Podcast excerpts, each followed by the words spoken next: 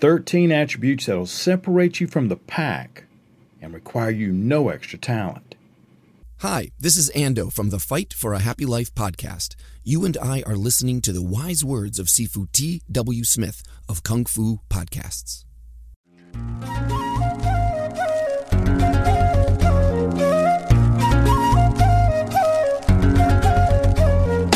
Traditional martial arts is much more than punching, kicking, and wrestling. At least twice a month, join me, T.W. Smith, as we explore the culture, the adventure, and the impact of martial arts. This program is for anyone who practices martial arts and would like to occasionally look at it from a whole new perspective. Thank you so much for joining me today. And in this episode, we're going to look at the attributes that contribute to separating us from the pack but requires no extra talent. If this is your first time to the program, welcome. You're in the audience of some of the finest and sharpest martial artists in the world. People that put in a lot of sweat and a lot of effort to improving their craft. Have you ever heard yourself or someone else say things like, I'm not as good as they are? Or, you were lucky, this is very natural for you? Or perhaps even, this is just too hard to be any good at? in almost every aspect of our lives, we have to look at what makes us unique. It doesn't matter if you're a young man and you're trying to gain the attention of a young lady, or there's a position at a company that you're looking for, or you want to be a martial artist that one day can inspire others and perhaps have your own facility, and sometimes competing with other martial artists. What is going to separate you from the others?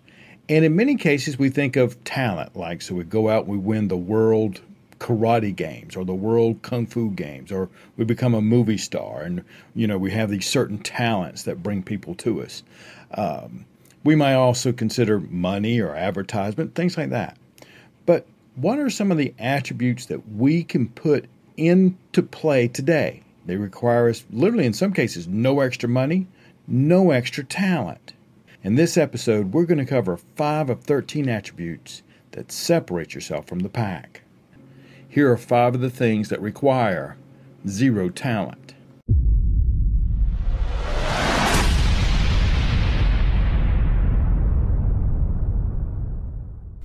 These first five, if you just did these, they will already put you in a position to separating yourself from the pack. And the first one is being on time. Dan Kennedy wrote an article at entrepreneur.com titled The Single Most Important Habit of Successful Entrepreneurs. And I believe that if you'll check into it, you'll find that this also resonates across any other area you look into. Being punctual gives you positioning. Where do you want to be, whether it's at a seminar, in a classroom, to get the most out of what is being shared? Being on time also gives you a moral authority to expect that others treat your time with respect. If you don't respect the time enough to be punctual, then don't expect others to treat your time with respect. And the last thing Mr. Kennedy alludes to is that if being punctual, showing up on time is a problem, then why would you expect to be trusted with more important responsibilities, opportunities, or with that secret information? He closes the article by saying, if you're not a punctual person, others you wish to positively influence negatively judge you. End quote. Now, some people will get ahead and they are what they call fashionably late. But usually, those are folks that maybe have some other edge, whether it's money or advertising, talent, some uh, political relationship inside the organization. Could be any number of reasons. But we're talking about separating yourself from the pack. So if you already have those things and you're punctual, you're really going to rise as the cream of the pack. The second attribute is work ethic. It is a quality that has mixed overtones. For many martial artists, work ethic is that serious face, sometimes known as the grind, because we're doing it to embody knowledge, not just to intellectually understand it. When it comes to work ethic, Joe Rogan was in an interview and he was talking about grind and wrestling and how it was a fundamental base of what he believed made a successful or really successful MMA combat athlete. During the interview, what they allude to is the fact that wrestling becomes the core of what some of the best MMA athletes have at their disposal, but it's not wrestling techniques. He says, quote, Wrestling is the greatest skill to have in MMA because wrestling dictates where the fight takes place. On top of that, amateur wrestling training is so unbelievably grueling that the guys who get through it are the guys who rise to the top, and they are the elite of the elite when it comes to mental toughness. That is a huge part of fighting. Mental toughness and focus and the ability to work hard to achieve goals under exceedingly insurmountable circumstances. End quote. In regards to working through difficult circumstances, he says, quote, they go through hell. Amateur wrestling is a constant exercise in overtraining, dehydration, and maintaining your motivation in incredibly uncomfortable moments. He finishes by saying, They take great pleasure in being uncomfortable. They take great pleasure in their ability to push. And there is not a lot of sports that can say that. Not a lot of sports that where that is part of the badge of courage. The ability to be constantly miserable. End quote. I've always told my son, who is now a junior in high school and is really starting to blossom as a wrestler, that regardless of what your status is as a wrestler, whether you're the JV, first string, all state, just barely making it, one thing that every wrestler knows about every other wrestler is that they work hard. There's no slackers on any good wrestling team that I know of. And interestingly, in Chinese, they don't really have a word for work ethic. The character for work is recognized as lao dong, which is synonymous with toil and physical labor. Working and laboring to improve takes no talent. The third characteristic that will separate you from the pack is being coachable. This one is pivotal in martial arts. If you already come to the table with your cup full, you shouldn't expect to learn anything else. Learning to surrender to a different perspective or allowing yourself to be coached to consider a different objective. For example, it doesn't always have to be the first one to the throat punch or to jump on your back to get on the guard as a way of successful martial arts training. Being coachable makes all the difference to pushing out boundaries to a new level. Not just coachable in sports or martial arts. Even as I am a healthcare provider and work with other healthcare providers, being coachable as a father, as an artist, can make the whole world open up. J.T. O'Donnell wrote an article that was excellent. It's titled The Surprising Reason You May Not Be Coachable. Some people cannot be coached and here's why. Two types of people who need coaching A. Those who are confident but have been unable to move the objectives further along in their, for example, their careers. Or B. Those who are uncertain about controlling their path and their spoils, their rewards.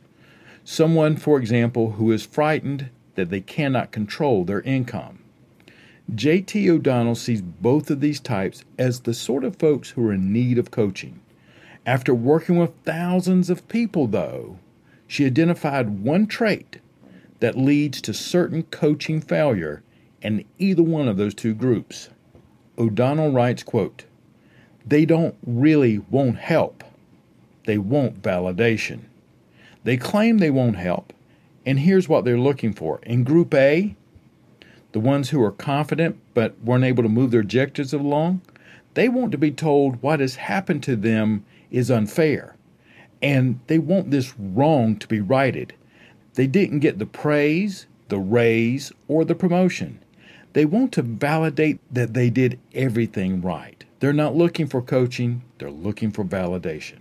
The other group, who are uncertain about controlling their path or their income, that group the ones in that group who are not coachable are wanting to validate that they are victims. That one unsuccessful venture after another was due to circumstances beyond their control. They want to validate the notion that they've been a victim of circumstance. Now, both groups are very coachable, and she makes her living working with both those groups, but she identified that one trait the one trait of wanting validation rather than coaching as the thing that made them uncoachable. As I read this, I thought to myself, Certainly, I could have seen myself as not being coachable because I thought I was doing things right, particularly early on. The martial arts humbled my ass enough to help me get out of that illusion. Also, as a father, I mean, that you have to learn to take coaching to be a good father if you want to be a good father, not validation that what you did was justifiable. It's just that you want to be better and you're looking to other fathers as models and inputs and their perspectives on things. So, really think about that component of it. O'Donnell finishes the article by saying, Now, who really does well with coaching? And the good news is, is that it's you. If you chose to read our article or to listen to this, then we can already agree that we know that you are most likely coachable. The fact that you're listening to this shows that you're seeking ways to make yourself better and are not focused on just trying to escape criticism. In an article in Jiu Jitsu Times by Mr. Mark Mullen, he writes an article titled Be Coachable. He's writing about Jiu Jitsu practitioners who will often dominate less trained or smaller opponents, and that they tend to like to work the fancier techniques and much less of working the basics. He writes, quote, Their game is characterized by a handful of more advanced moves, but at the expense of sound fundamentals. They have a few tricks, performed at 100% speed and explosiveness, that are successful against opponents who are smaller and don't know as much. Their absence of fundamentals becomes glaringly apparent when they are matched with someone of similar size and training experience. When their limited arsenal of fancy tricks is identified and shut down by an opponent with a solid base and posture, they lose their effectiveness and are quickly dominated. Yet they resist the feedback to develop a more fundamental center game. You can see the skepticism in their eyes as a coach answers their question. It is not an answer that they want to hear. Now, that's exactly what O'Donnell was saying just a few moments ago. I wonder which validation that they were looking for. Or, yes, you did everything right. He just got lucky. Or, you had no chance anyway because he's got three arms and, you know, a super duper power leg. Either way, that practitioner isn't looking for coaching, they're looking for validation. Being coachable requires no talent. The fourth attribute that will separate you from the pack is passion. In Chinese, passion is symbolized by the character yu, and it goes under desire, passion, appetite, lust, or greed. Passion has a very raw, deep emotional component. In Western terms, passion comes from a Latin origin, which actually means to endure or suffer. So you can understand passion as a feeling that's deep down which pushes you forward despite all odds. Mr. Mike Rowe, the former creator and host of Dirty Jobs, whose personal story is a wonderful testimony to many of these attributes. He discusses that passion is important, but it is not the end all, like many self help coaches like to ring out. So, while explaining why passion is so important for you to bring with you to separate yourself from the pack, he also explains that it needs to have a temperance. And he says, quote, I'm fascinated by the beginning of American Idol. Every year, thousands of aspiring pop stars show up with great expectations, only to learn that they don't have anything close to the skills that they thought they did. What's amazing to me isn't their lack of talent, it's their lack of awareness and the resulting shock of being rejected. How is it that so many people are so blind to their own limitations? How do these people get the impression that they could sing in the first place? Then again, is their incredulity really so different than the surprise of a college graduate who learns on his first interview that his double major in medieval studies and French literature doesn't guarantee him a job that he expected? In a world where everyone gets a trophy, encouragement trumps honesty, and realistic expectations go out the window.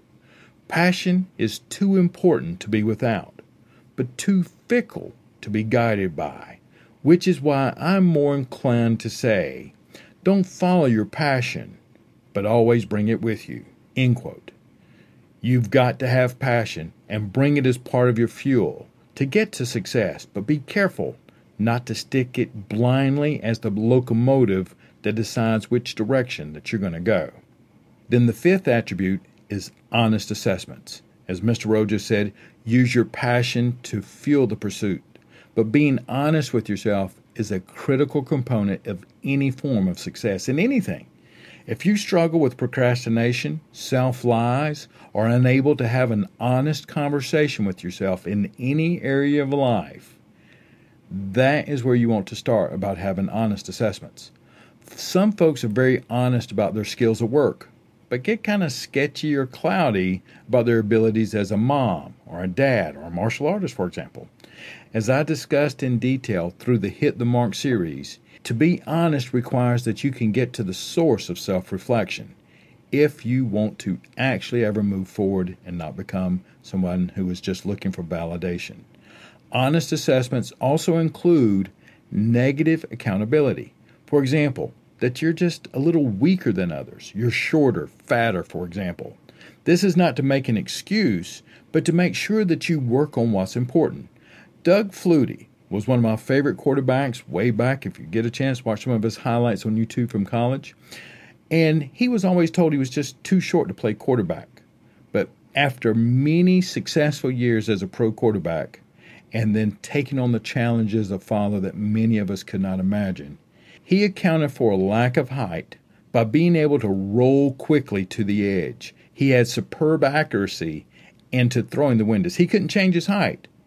And he accepted that as a negative accountability. And he made everything else that much better. As a wrestler, for me, my junior and senior years, I was usually way smaller than the other heavyweights that I'd wrestle. There wasn't a 210 class at the time. Everything over 195 was a heavyweight. And there was no limit to how heavy a heavyweight was. So I would often wrestle guys against me that were four to five inches taller than me, and that's, you know, has to be accounted for anyway.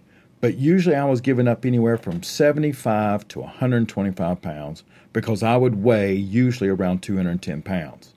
I accounted for that by just relinquishing my strength. I just realized, hey, there is no way I'm going to beat this guy by using my strength out there on the wrestling mat. It forced me to focus on other things because I was honest with myself, and it made me good enough to earn wrestling scholarships at that weight class. So when you are ready to separate yourself from the pack and get yourself into position for new opportunities, the first five things that you can do that require you no extra talent be on time, learn the work ethic, get comfortable being uncomfortable, be coachable, have passion, but awareness, and then make honest assessments. I got involved in the traditional martial arts in my mid to late 20s, mostly because I felt like I was hollow on the inside. I had all these external attributes, but on the inside, I was kind of lost. And I was taught to train to be a better person first and a better martial artist second. You could practice martial arts for combat, like many of my military classmates did. You can practice for self protection. You can practice to improve upon your health, for sports, to live a philosophical way of life, or eventually try to roll them all into one. If you want to learn more about traditional martial arts, you're in the right place. The next eight critical attributes that you can use to separate yourself from the pack is going to be available for members. If you'd like to support Kung Fu Podcast and get access to a huge content library and plus other special episodes, go to kungfupodcast.com forward slash support. Thank you so much for joining me, and I'll be talking with you again real soon.